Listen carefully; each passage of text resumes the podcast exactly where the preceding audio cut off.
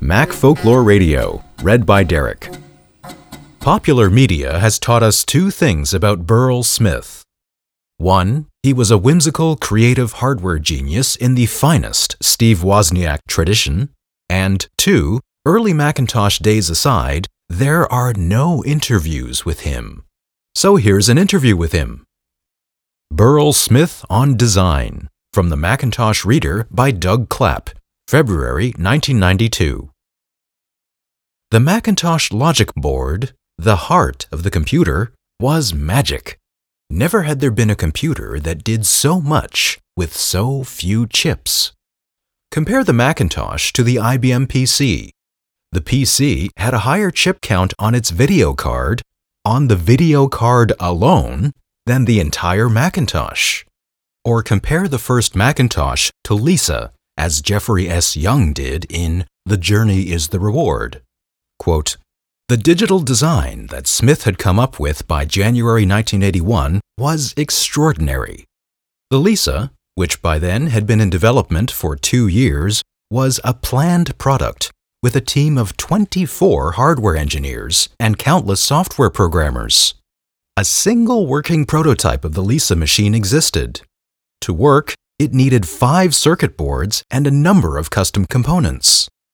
Over in a tiny suite of rooms in another building, a long haired, 25 year old engineer had made a new computer in a few weeks that was twice as fast and could be sold for one third the price. It relied on a single circuit board and contained nothing but off the shelf parts. Without a magical design, Macintosh could not have existed.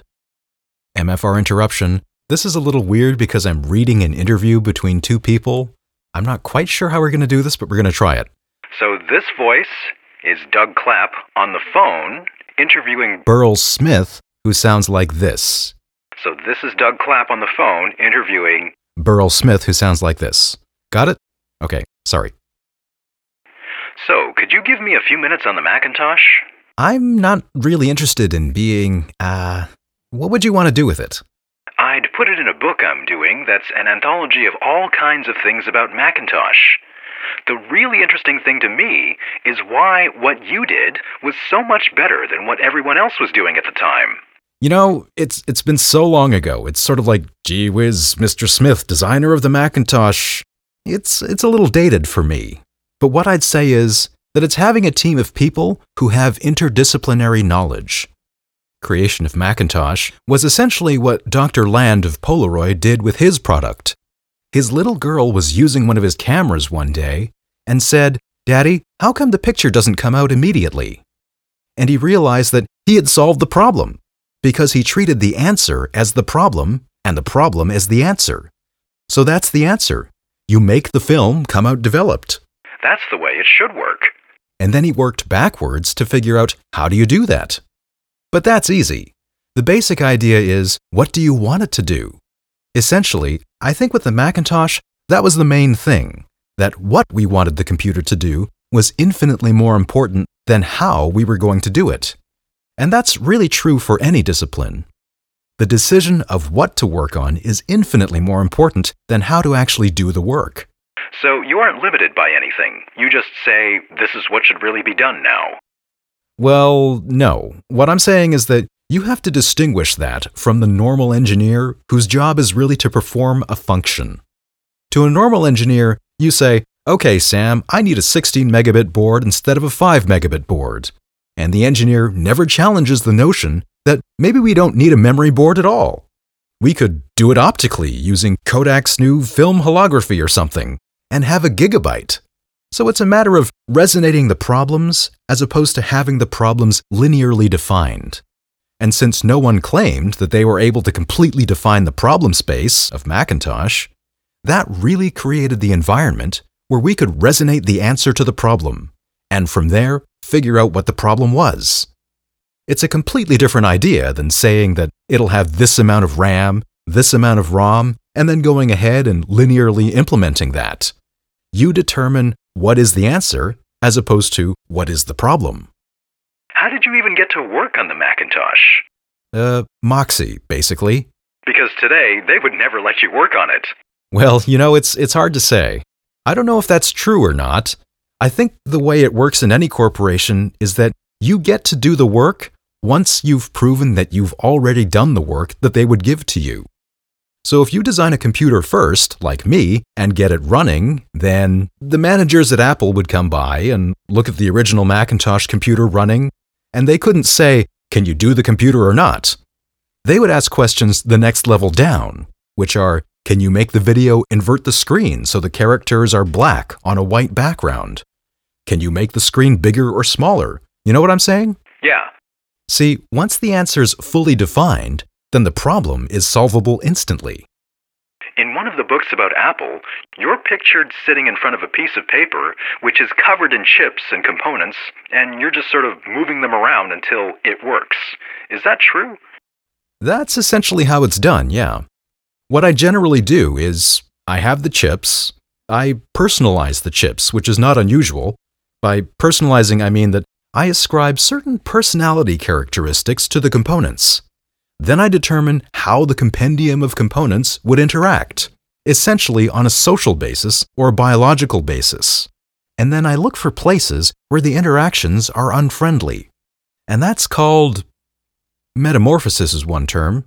MFR interruption. I think he means anthropomorphism. Personalizing, I think, is a better term. So you're trying to create a good person, in a sense? Well, no, not exactly. On a chip level, like the serial communications chip and the state machine, it's just a matter of getting them to work together in a group. It's saying, how do these components get along with one another? And the engineer is the manager of the logic board. Okay, so you, serial chip, talk to this chip, and so on. It's treating chips more as biological systems that relate. It's just a very right brained thing. And I'm a very, very sensitive person. I can tell easily when the board, in total, doesn't have the right balance. It's an intuitive thing rather than an analytical thing. Well, right. I'm trying to pull together as much of the circuits and concepts simultaneously. You've got multiple levels, don't forget. You've got the user interface level. How will this affect the person using it? Then below that, you've got the engineering level. How will this affect the reliability and manufacturing of the boards? And then below that, you've got another level, which is can these components actually be purchased? And how will the various submodules of the machine relate? So, those are at least three levels. It's like the Star Trek chess game where you've got the three tiers of the chessboard. I get it. That's essentially what it is. You're trying to solve the chess game on three different levels simultaneously.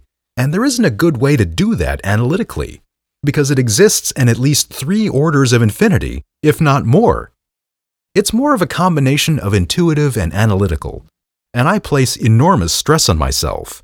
I concentrate very, very hard for 8, 10 hours, even 24 hours in a row just on a single problem.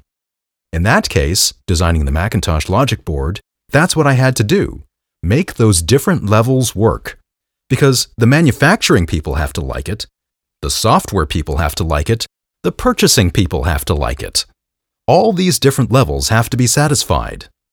Was there anything you remember as being really hard, or the thing that took the most time? It doesn't take any time.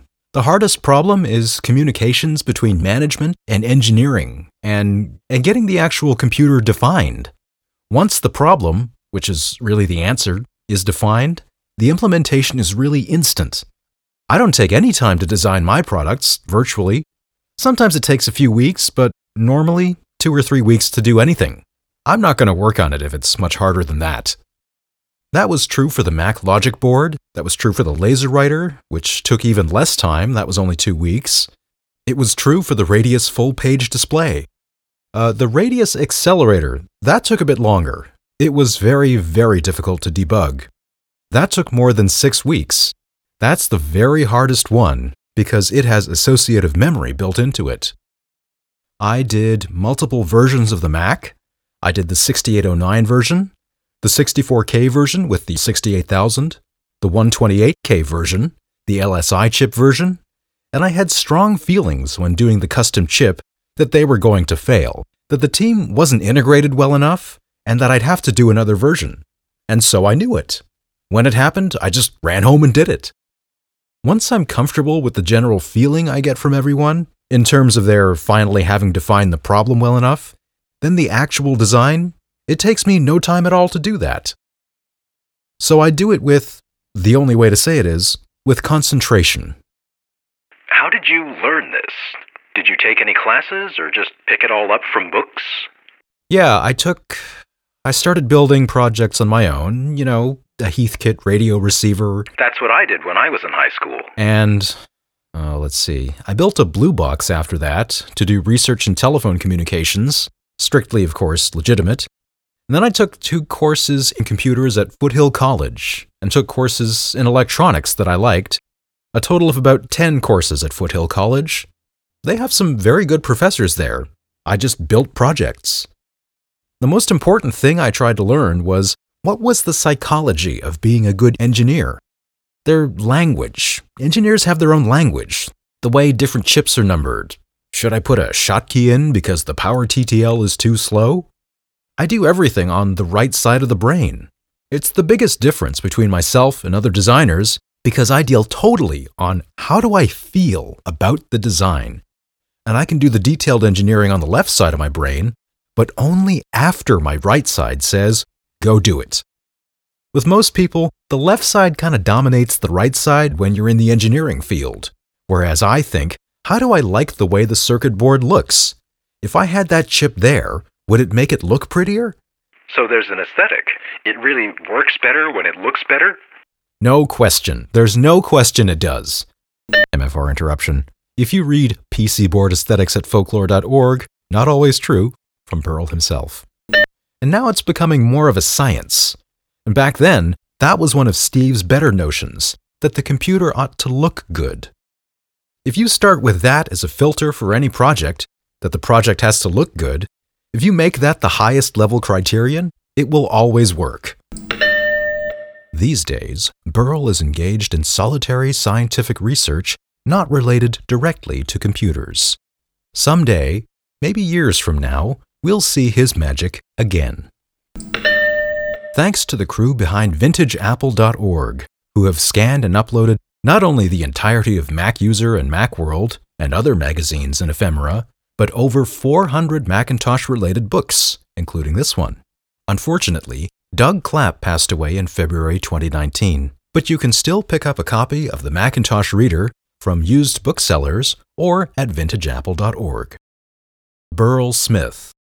I'd say we want to do a lot of things like the Apple II and, and really get good synergy between hardware and software. And um, I really think of it as sort of a kind of way to liberate electrons. and uh, 32 million times a second, we're letting a lot of electrons free to do what they want for people. And I think that's really neat.